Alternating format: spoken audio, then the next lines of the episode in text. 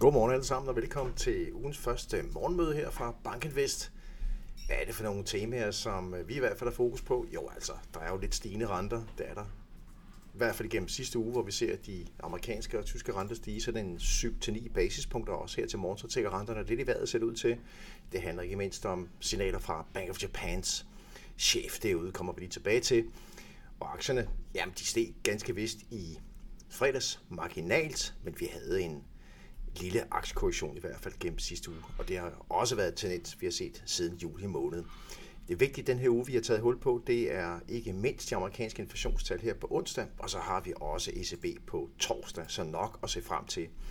Som sagt, den 10-årige rente i USA ligger altså senest op på 4,29 procent i toppen af det interval, vi har ligget i en længere periode. Vi så de her rentetoppe tilbage i efteråret 2022, da energipriserne var voldsomt presset i vejret, og vi havde også øh, lidt højere renter her tidligere på, på måneden. Så vi ligger vi ligger her i toppen af, af intervallet på lige knap øh, 4,3 procent, og det er jo altså en procents penge højere end den bund, vi så tilbage i marts måned, da vi havde presset ud af den amerikanske regionale banksektor. Så de her stigende renter, det er jo ikke noget, som aktiemarkedet har været super begejstret for.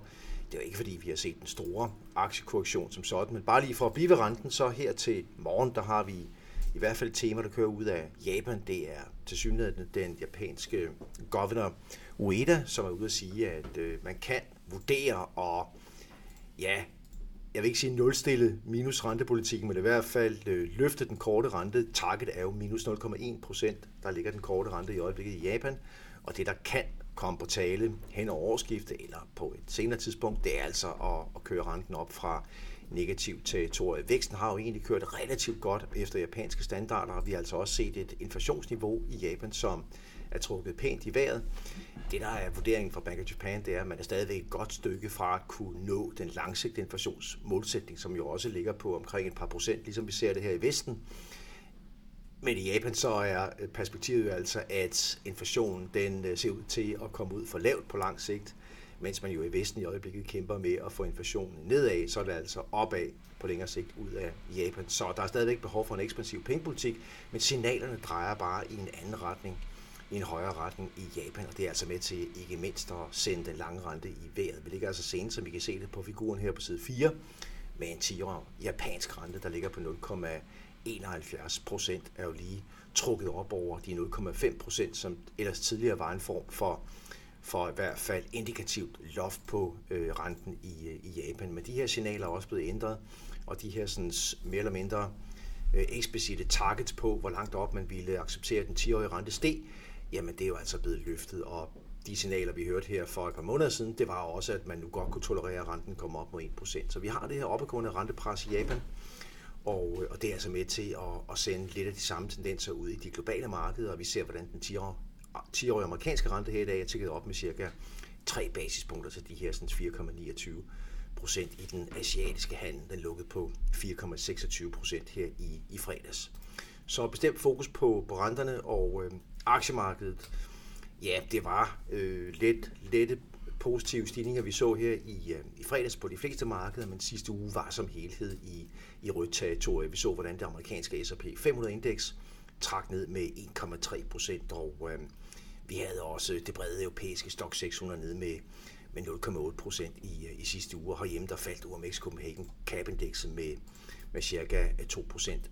Og tager vi lige og kigger på det store amerikanske og europæiske indeks, jamen altså pt. så ligger vi med et plus på kursen på S&P 500 på lige omkring 16 procent år til dato. Det er jo ganske pænt. Vi var oppe omkring små 20 procent tilbage i slutningen af juli måned, så vi har korrigeret godt og vel 3% på, på kursniveauet på S&P 500 siden da. Det er jo ikke en stor korrektion. Vi har været længere nede, altså kommet lidt op igen, men netto ligger vi altså med en korrektion fra toppen i juli på cirka 3,34 procent. Og på Stock 600, der er det mere eller mindre det samme mønster. Der toppede vi tilbage den 27. juli på en kursstigning på 11 procent cirka år til dato, og nu ligger vi senest nede på cirka 7 procent. Så det er en korrektion på omkring de her 4 procent point.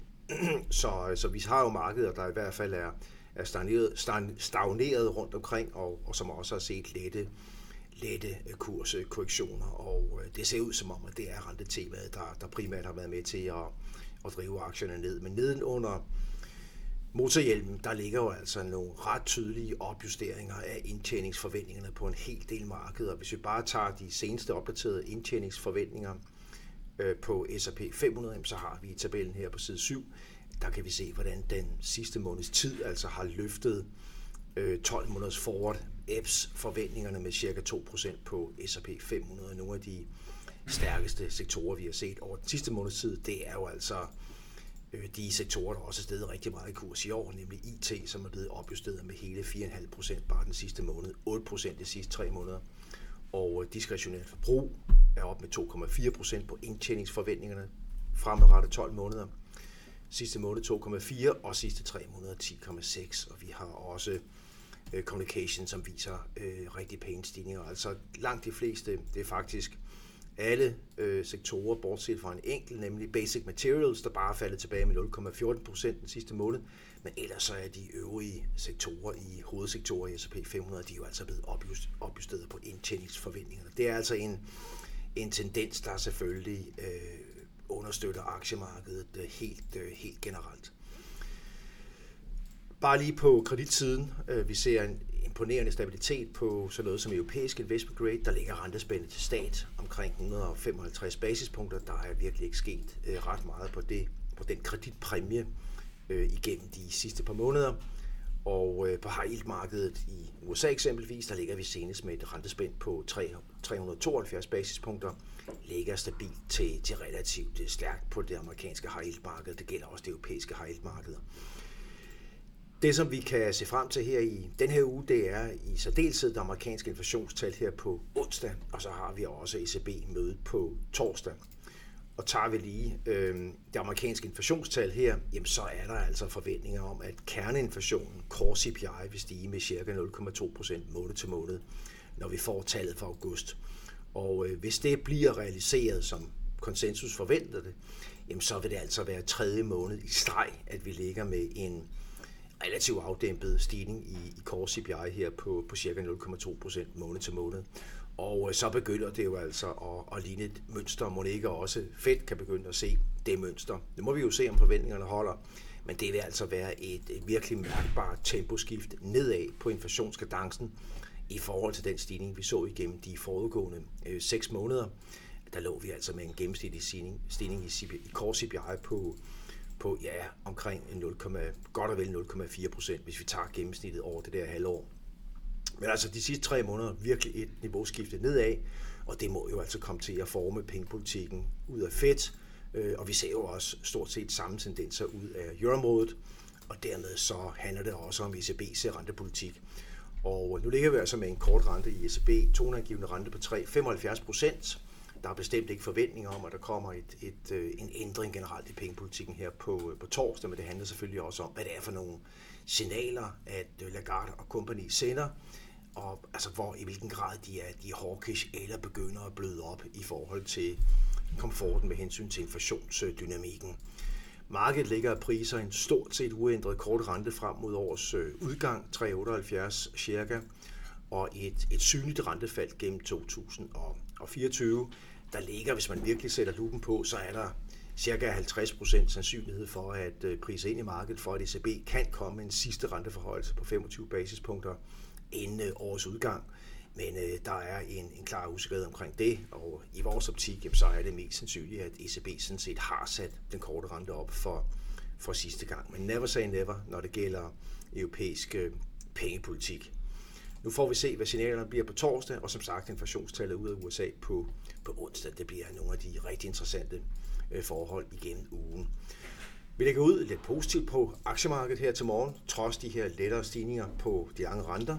S&P 500 Futures er op med 0,3 procent i øjeblikket, og vi har også kinesiske aktier i lidt godt humør for en gang skyld. Plus 0, eller 1 procent ligger vi op på, på Shanghai-børsen, så det ser ud som om, at vi får en positiv åbning ud af de europæiske aktiemarkeder. Der har vi også en DAX Future, som er oppe med 0,3 procent her fra morgenstunden af.